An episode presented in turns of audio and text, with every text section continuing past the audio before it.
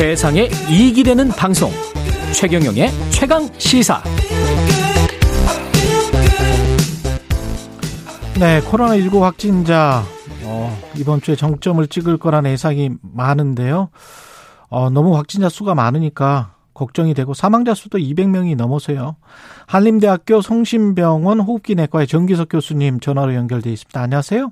네, 안녕하십니까? 예. 확진자 숫자도 뭐 35만 명대지만 지금 사망자 숫자도 250명 정도 되는 것 같은데요. 어떻게 보십니까? 네. 지금 상황은? 예, 그게 걱정입니다. 우리가 예. 한 30만 명 정도 나오고 있으면 그 중에 0.1%에 해당되는 한 300명 정도는 언젠간 돌아가시거든요. 지금 예. 통계로는. 그게 매우 안타까운데요. 이게 지금 저희가 정점을 이때까지 만들어 온 것은 정부가 들어서 이제 거리두기라든지 여러 가지 개입을 했거나 아니면 사회적인 그 활동도가 많이 떨어졌거나 그래서 이제 정점이 이루어졌는데 지금은 이제 그런 게 없기 때문에 정점을 이루려면 많은 사람들이 이 걸려야 이제 정점이 된다는 거고요. 그렇죠. 예. 그게 이제 한 천만 명 정도로 보는 거거든요. 외국 예. 내에서는 한 20%니까. 예. 그런데 지금 한 700, 700만 명 언저리가 됐기 때문에 하루에 음. 30만 명씩 발생하면 열흘이면 끝납니다. 예. 과연 그러면 천만 명이 됐을 때 다른 음. 외국들 같이 정점을 칠 거냐. 음. 저는 사실은 그 부분에 대해서는 한 반반이다 정도로밖에 생각이 안 들거든요. 왜요? 걱정, 걱정입니다. 음. 왜냐하면 우리나라는 지금 환경이요 굉장히 이 도시화돼 있고 많은 음. 사람들이 모여 있는 상태거든요. 예. 그래서 어, 외국하고는 조금 다릅니다. 예, 밀집도가 너무 높기 때문에 예. 그만큼 밀집한 환경에서 이게 쉽게 끝나지 않을 거라는 그런 생각이고요. 그 다음에 음. 어, 지금 항체, 소위 백신에 의한 그런 효과도 지금 많이 이제 떨어져 가는 입장. 그 다음에 네. 제일 중요한 것은 치료제가 좀 제때 가야 되는데 치료도 지금 좀 원활치 않다는 점 이런 등등이 아주 그 낙관적이지만은 좀 않습니다. 치료제도 원활치 않습니까? 지금 공급이 박슬로비드가? 글쎄 제가 의사니까 저한테 지금 전화 와서 팍스로비드 좀 달라고 구해달라고 아. 하는 사람들이 적지 않고요. 예. 지금 이제 사실은 독감 같으면은 이제 걸리면 그냥 가까운 병원에 가서 진단받고 치료하고 그래야 되는데 지금은 이제 보건소에서 정해줘야 갈 수가 있거든요. 예. 근데 이 PCR 양성 검사 결과가 나오는데 지금 최소 18시간, 적어도 18시간은 지나야 되고요. 그러다 음. 보니까 하루나 이틀 지나서 결과가 통보가 되고 통보가 되더라도 보건소에서 지정병원을 정해주는데 또 시간이 걸립니다. 그럴 수밖에 없습니다. 지금 보건소가 전국에 한 250개밖에 안 되는데 거기서 음. 일을 다 맡고 있으니까 어쩔 수 없거든요. 그러다 네. 보니까 막상 탁스로비드가 처방이 잘 되지도 않을 뿐더러 처방이 될 시기가 되면 이분들이 증상이 벌써 5일이 넘어가는 경우가 많은 거예요. 음. 그러다 보니까 이분들 중에 일정 비율로 중환자가 발생하잖아요. 예. 우리가 팍스로비 나왔을 때 90% 예방한다고 얼마나 좋아했습니까? 근데 그렇죠. 현장에서는 제때 공급이 좀 안 되는 그런 안타까움이 있다. 그렇게 어, 지금 알고 있습니다. 큰일이네요. 오늘부터 그 의료 체계 달라지는 게 의사가 진행하는 신속 항원 검사. 그러니까 우리가 이비인후과나 뭐 이런 내과에 가서 그거 검사 받고 양성 받으면 그걸로 그냥 인정되고 PCR 검사 받을 필요 없이 확진자도 일반 병원에서 그냥 치료 받을 수 있다.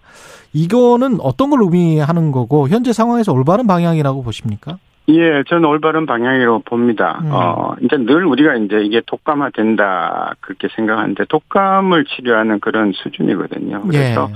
독감이 우리가 경보가 걸리면요 의사들이 독감 환자가 왔을 때 굳이 검사 안 합니다. 왜냐하면 그렇죠. 검사 하나 안 하나 다 양성이기 때문에 예. 그래서 치료제를 쓰고 빨리 치료하는 게 관건이거든요. 음. 그래서 지금도 이제 그 이제 소위 병원에서 양성이 나오면 신속한 검사 양성이 나오면 그걸 또 PCR 하고 기다리면 벌써 며칠 지나가죠. 그래서 예.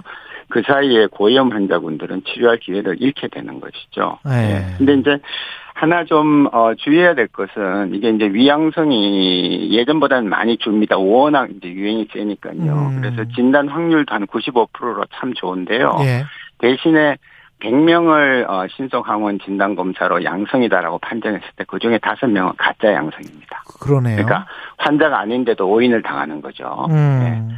그래서 이제 그 부분은 어, 어떻게 할 것이냐라는 거에 대해서는 조금 더 어, 전문가들끼리 좀 논의가 좀 필요한데 우선은 이렇게 해서 어, 어, 조기 치료, 예, 하고, 어, 사람들이 기다리는 과정에 또 남아, 그 주변에 또 그 감염을 시키고 하는 부분들을 줄일 수 있다는 점에서는 뭐 잘하는 정책이다 그렇게 봅니다.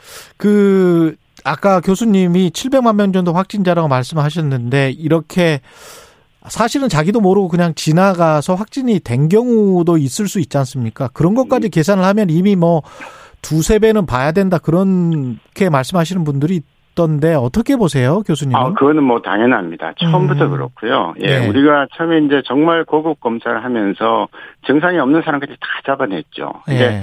이 병이 이렇게 다 잡아내는 경우 사실은 없거든요. 그래서 음. 다른 병들도 독감도요 증상 없이 지나가는 사람이 많습니다. 그런데 그럼에도 어. 불구하고 저희가 20%인 천만 명을 기준으로 보고 있는 이유는 외국도 다 마찬가지입니다. 그래서 어. 외국에서도 증상 없는 사람 빼고 증상이 있는 사람들 검사해서 20%를 아. 했던 거기 때문에 한 그렇군요. 20%라는 숫자를 비교적 우리가 질병청을 비롯해서 정부에서도 그 계산을 하면서 지금 이제 피크를 그렇군요. 예상을 하고 있는 것입니다. 지금 저 교수님이 국민의힘 코로나19 위기 대응 위원장도 맡고 계시잖아요.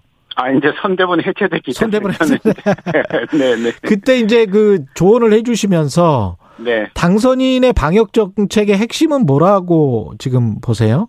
뭐 그때 늘 강조를 했지만 과학적인 방역이죠. 그리고 음. 이제 근거 중심의 방역입니다. 저희가 이제 어, 이 어떤 과학을 특히 의학 그 보건의료 쪽에 할 때는 근거가 있어야 되는 거거든요. 예. 그 근거라는 것이 과학적인 근거 또는 어, 통계에 의한 근거입니다. 어. 지금 정부는 굉장히 많은 자료를 가지고 있고 그 자료를 이제 생산해서 어떤 거는 보여주지만 어떤 거는 그냥 가지고 있는 것들도 있기 때문에 그리고 음. 또안 만든 자료들도 있습니다. 만들어야 되는데 예를 네. 들면은 고령자에서의 3차 접종 후에 항체가의 변화라든지 이런 것들 사실 만들고 있어야 되는 거거든요. 어. 그래야 4차 접종을 해야 되는 거고 예. 면역 저하자들을 어떻게 움직이는지 이런 것들 다 해야 되는데 음.